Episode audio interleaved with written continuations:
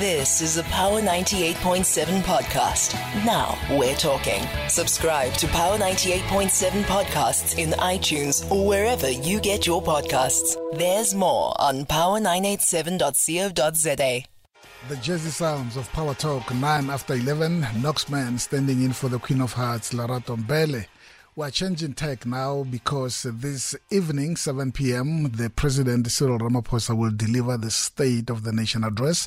And it's interesting because this is the last State of Address uh, for the sixth administration because in a matter of months, will be ushering in the seventh administration of the Republic of uh, South Africa after the general elections that that will be held in a date still to be proclaimed by the president. So, for now, we're gonna preview, do a bit of a reflection on. Um, on on on on his term as the leader of the executive uh, of the sixth administration, and what really can be expected in tonight's uh, State of the Nation address. So, uh, to help us uh, reflect on this, it's uh, Thokozile Madongo, researcher at the Southern Center for Inequality Studies at uh, Wits University.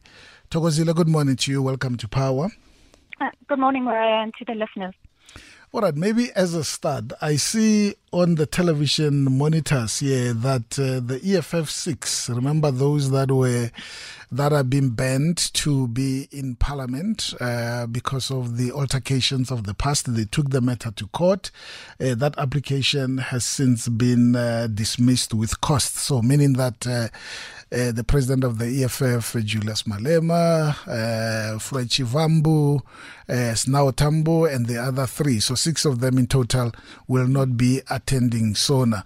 So Thokozile, in terms of the in terms of the actions that we normally seen that are led by the by, by the leader of the EFF, Julius Malema, during State of the Nations addresses where they do protests and stuff. After this uh, court um, judgment, do you think it will happen? Because it's not the entire members of the EFF of of, of the EFF that that have been uh, banned to attend Parliament, but just the six of them. Um, I have to be honest to say that it, it's not clear. I mean, Julius has come out with some fighting words um, that uh, even though he's not there, something will happen.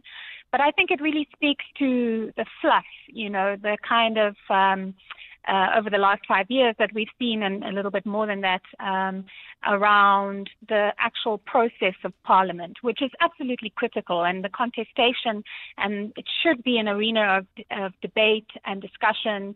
Um, and so, so the question, I suppose, for both the the EFF and for the DA and for all the other parties, the ANC, is what kind of debate, discussion, what kind of space do they want to to create to enable us to have conversations that have real meaning um, and impact on the lives of the, the extremely vulnerable in our communities and neighborhoods. Yeah, indeed. Okay, let's um, look at uh, what to expect from the president. Um, Thokozile, because he came up with, uh, I think, seven priorities when when uh, his administration started, the the sixth administration. Um, he spoke about growing the economy. He spoke about the priority number one. He says it used to be priority number seven, but he took it up to number one, saying to build a capable and developmental state. We know that it's more of a long term project, but he said it in his first year of taking over the president. In terms of that one, are we seeing any progress? In in terms of building a capable and development uh, state in terms of the the efficiency of the public institutions within the country so I've been saying that, you know, um, in terms of uh, kind of commenting, and the president put out a very interesting um, uh, review actually that gives some kind of content to the, the seven points. But essentially, I've been arguing that it's a case of two steps forward, one step back. So we've seen some incredibly important strides being made in terms of beefing up our uh, corruption and anti-crime infrastructure. Um, we've seen some uh, dedicated rebuilding of the um, uh, of SARS. Uh, and so, you know, there has been some energy to be able to deal with the legacy of state capture, but also to think more broadly going forward what we need to be able to have a state that doesn't succumb to that kind of corruption um, and, and capture, uh, to, to be frank. But um, in terms of building a capable state, we looked at the medium term budget policy statement last year um, and saw a very, very different picture of actually the dismantling of the state. We're seeing a contraction in spending on the public wage, uh, on public wages, for example, a 4% con- contraction in the government wage bill, which just if you do a little back of the envelope um, analysis means that there has to be a 40,000 personnel cut in the public sector. Now, where are those cuts going to happen? And what impact are they going to have if you're talking about a capable state? And we have um, already in the, in the Western Cape, doctors and academics putting out a public letter saying, look at this situation. We can't employ doctors. We can't employ health personnel because of these budget cuts that have come into play from last year, but are likely to be worse um, going forward. So how do you build a capable state when you have uh, public sector workers who are working extremely hard. We're in a unit of maybe five people are now down to a unit of two. How does that you know, enable the Batho Pele principles or feeling as if they're able to do their job the best to their ability. So basically, he didn't do well in terms of this particular key priority. So let's move on to the one of growing the economy. And I want us also to be uh, to reflect on it in the context of what we experienced uh, the COVID 19 pandemic. Um, and subsequently, we had those July um, unrest and so on. But the issue of economic growth, because that's one thing that he spoke about passionately when he took over the presidency, also introducing things like uh, investment summits. You know, I think he had two to three investment summits here in Johannesburg. There, were, there was also a job summit where he even came out to say, through the social uh, pact, through the social compact, I've been advised by the communities, civil society, society that we need to create a 24 hour economy in this country. Those were his own words. Mm. Um, so in terms of the economy, um, have we, you know, quite obviously we haven't grown, but how do we judge him uh, on that? A, should, should, we just say uh, COVID de, uh, derailed things or not? No, it's it's it's you know part of me wants to say to give him a, a, a fail, but I almost want to give him a forty nine point five. You know, to say that yes, um, we've found ourselves in a global economy. We're dealing with you know, massive structural uh, issues like climate change, for example, um, and legacy issues like uh, Eskom and Transnet. They didn't appear five years ago. You know, these were issues that they were falling apart when he arrived in office. Um, and so, in some ways, we have to give some credit to say, look, there was the global financial crisis in 2008, then we had the COVID crisis, um, and now we're faced with a structural issue, a supply side crisis in terms of Eskom, Transnet, and now we're hearing more and more that we have a water crisis in the in in uh, you know sort of slowly coming to bear. And so, what what has that meant for growth? You know, it actually has meant that the economy has slowed to a meager annual average of about 1.5% between 2008 and 2018, compared to 0.5% of the previous 10 years. And so when we look at growth now, it has slowed even further. Um, and so we have this, what, what understood as a perfect storm. So we have a situation where the global economy has, has, has taken a knock. We're now facing enormous domestic issues that we that are causing problems. Uh, the rand has depreciated quite considerably, making imports more expensive. So it becomes this vicious, vicious cycle, and we even have a revenue uh, collection uh, drop. So we're not, uh, you know, getting as, as much taxes because people are not earning as much, and so we have this vicious cycle of an impacting, uh, grinding to the halt of a weak um, economic performance and poor growth performance, and it's lagged behind population growth because remember we also, you know, you know, the population keeps growing, and so our needs and what the state needs to provide continues to grow. But if we don't have the resources to be able to make those provisions, it, it creates a vicious cycle. Mm. Interesting indeed. The voice of Thokozile Madongo, researcher at the Southern Center for for Inequality Studies at the University of uh, the Witwatersrand. All right, we are looking at what to expect from the president's speech, also reflecting on some of the pronouncements and commitments he made to the nation when he took over as the commander in chief of the Republic of South Africa. I want us to look at the issues of crime because they keep on saying that um, in order to grow the economy, uh, it's important that government should create an appropriate environment uh, for both domestic and international investors. So, crime, and I know that he has he has uh, spoken about you know what they need to do and so on and so forth have we made any impact in terms of dealing with elements of criminality and lawlessness in this country? I think there have been some important changes. I think the appointment of the uh, national prosecutor, director of the national public prosecutions was absolutely critical, and new leadership um, in the Hawks.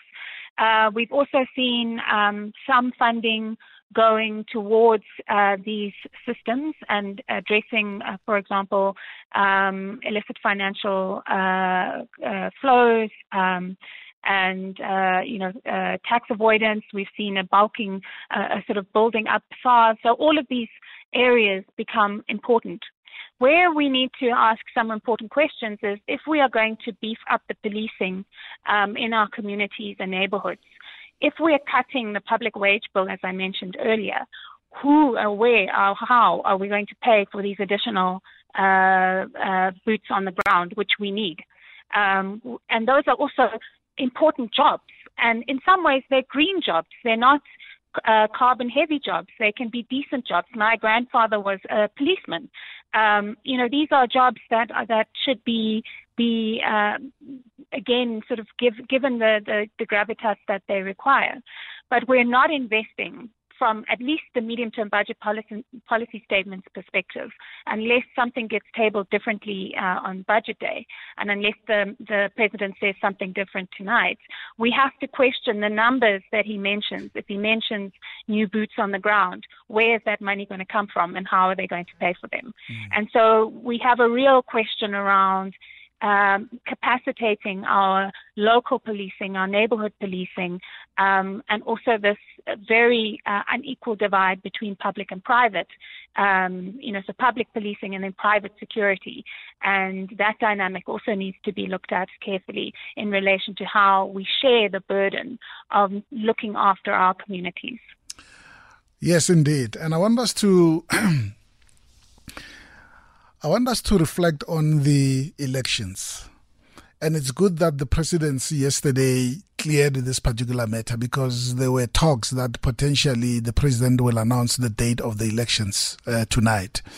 But through the spokesperson Vincent Magwenya yesterday, they did indicate that it will be announced within uh, within 15 days uh, from today. So meaning that it's not going to be announced today. But but I suspect that he might have something to say about the elections. Okay. But I'm just wondering, uh, Thokozile, because in recent weeks, in various campaign trails that are happening by by different political parties, but in particular, former members, high ranking members of the ANC who have gone on to form their own political parties, in the form of uh, former president of the ANC, Jacob Zuma, who is now a member of Umkhonto Wesizwe Party, which is registered with the IEC, as well as uh, Ace Magashule, former secretary, who was also a premier, and we know that uh, Zuma was also the president of the republic. Uh, Magashule, through his party, act uh, on the campaign trail both of them on separate on separate occasions, they they cast aspersions on the integrity of the IEC. You know, to an extent of saying things must be changed. They know how things were done and it's not correct, and so on and so forth, which is a very dangerous talk, provided, especially if they lose elections. Uh, you know, it's a dangerous talk to cast uh, those aspersions. Do you think that the president might comment on that, or SONA is not the platform? You know, just to just to to talk about the importance of the IEC, the integrity, and maybe rebut what the people are saying, or this is not the platform. I think it's absolutely the platform. We should be concerned. And I mean, this is where you have the split, right, in terms of him t- speaking as the president tonight, not as, um, you know, as the head of the ANC or party candidate of the ANC. So in his capacity as the head of state, he needs to tell us, the people of South Africa, that our IEC is gold is gold standard, will be looked after, will be fully capacitated, will be enabled to do its job. Because, because one of the cornerstones of any democracy is your electoral um, independence and ability to work. And we've seen globally that this is under attack. I mean, I could mention a number of countries. Uh, I mean, the most obvious one being the United States is that, you know, I, election commissions come under threat um, all the time. And so I think it would be great if he did come out speaking strong in the same way he talks about the South African, uh, you know, uh, SARS. You know, he does the same thing. He speaks about, you know, we looking after SARS, making sure SARS is good, the NPA. It should be the same for IEC. And actually, just to add to this, uh, although it's not the question you asked, but we should also ask him to speak to the the independence and quality and fully funding of our Stats SA because we need data. We need to know what the lived experiences of people on the ground. And so Stats SA is also a critical, critical, critical institution in our democracy. And so we should also care that it's also functioning and fully funded and able to do its work. The voice of uh Thokozile Madongo there from the from Wits University is a researcher, and we're talking about the expectations as far as the State of the Nation address by the President is concerned this evening, um, uh, starting at 7 p.m. Don't forget that uh, Power 987 will will give you that speech live um, starting at 7 o'clock. So basically, we'll have your bulletins starting five minutes earlier at five minutes before the hour 7 so that if you are driving, you're on the road, or you're streaming wherever you are, and you want to listen to what the president has to say, it's going to be an opportunity uh, at 7 o'clock. So we'll give you that uh, State of the Nation address. We're going to take a quick break. When we return, we wrap up our conversation with Thokozile Madongo. The South African Security Agency has moved to clarify that it has suspended the grantors union SADTU says it's confident of a smooth start to this year's academic year. Unanticipated, unpredictable. News just happens. Dr. Kgosientsho Ramokgopa says that the power system remains unreliable. And when it does, trust us to be there and to bring it to you. U.S. Secretary of State Antony Power News, covering your news 24-7. Around the clock. Stay informed. And for more up to date news, follow us on Twitter at Power987 News. Khumojo Mabelane. Nkosinathi Shazi. Lerato Motsa. Oh, sikhona Malinga Mnisi. Bafana Nzimande. Usibukhadebe. Kyaleboga Mlakhosi. Nomusa Zwane. Thabo Belkhwane Phanyis. Power 98.7. Now we're talking. Murio Sanyane on Power 98.7. All right, 27 after 11. Um, Thokozile, some high profile um, vacancies in our security agencies still not filled, and quite a a very worrying situation as far as the state security agency is concerned. The DG has resigned, and we know that uh, uh, she was just less than a year in the job. Um, there's lack of consistency when coming to that DG role.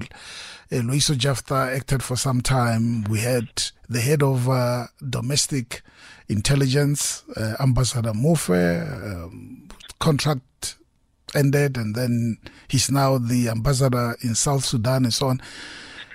Important strategic positions in the intelligence community, considering what we're going through. Any expectations that they might be announced today, or we shouldn't hold our breath?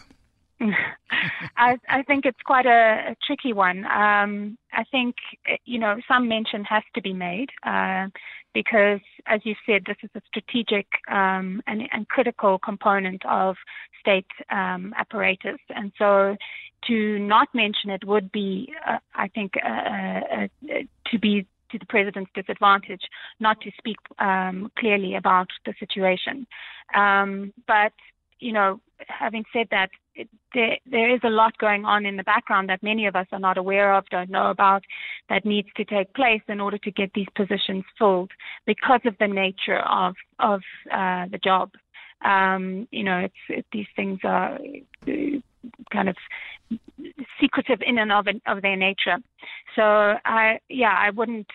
I would hope he would say something, but perhaps not hold my breath. okay, as we conclude, something that I didn't ask you that is in your mind that you need to hear from President Ramaphosa. So I really would like him to say what's happening to the social relief of distress grant um, and the presidential youth employment programs. Those have been absolutely uh, excellent programs that have come in and they need to be funded and they need to be expanded. The need is great. Over 18.2 million South Africans live on 38 Rand a day and we need to be talking to them this evening. He needs to talk to them to say how the job he's doing um, or has done and will do will uh, impact uh, on their lives. We thank you very much, the Thokozile Madongo, researcher at the Southern Center for Inequality uh, Studies at Wits University. Appreciate your great insights there. All right, let's go over to the news headlines. 11:30, Rishoke Malachi. Thanks, Mario. Good morning in newsmaking headlines. The Western Cape High Court has dismissed with costs the EFF's bid to overturn Parliament's new rules. The new joint rules announced by Parliament prohibit MPs from disrupting the State of the Nation address as well. You've been listening to a Power 98.7 podcast. For more podcasts, visit power987.co.za or subscribe wherever you get your podcasts.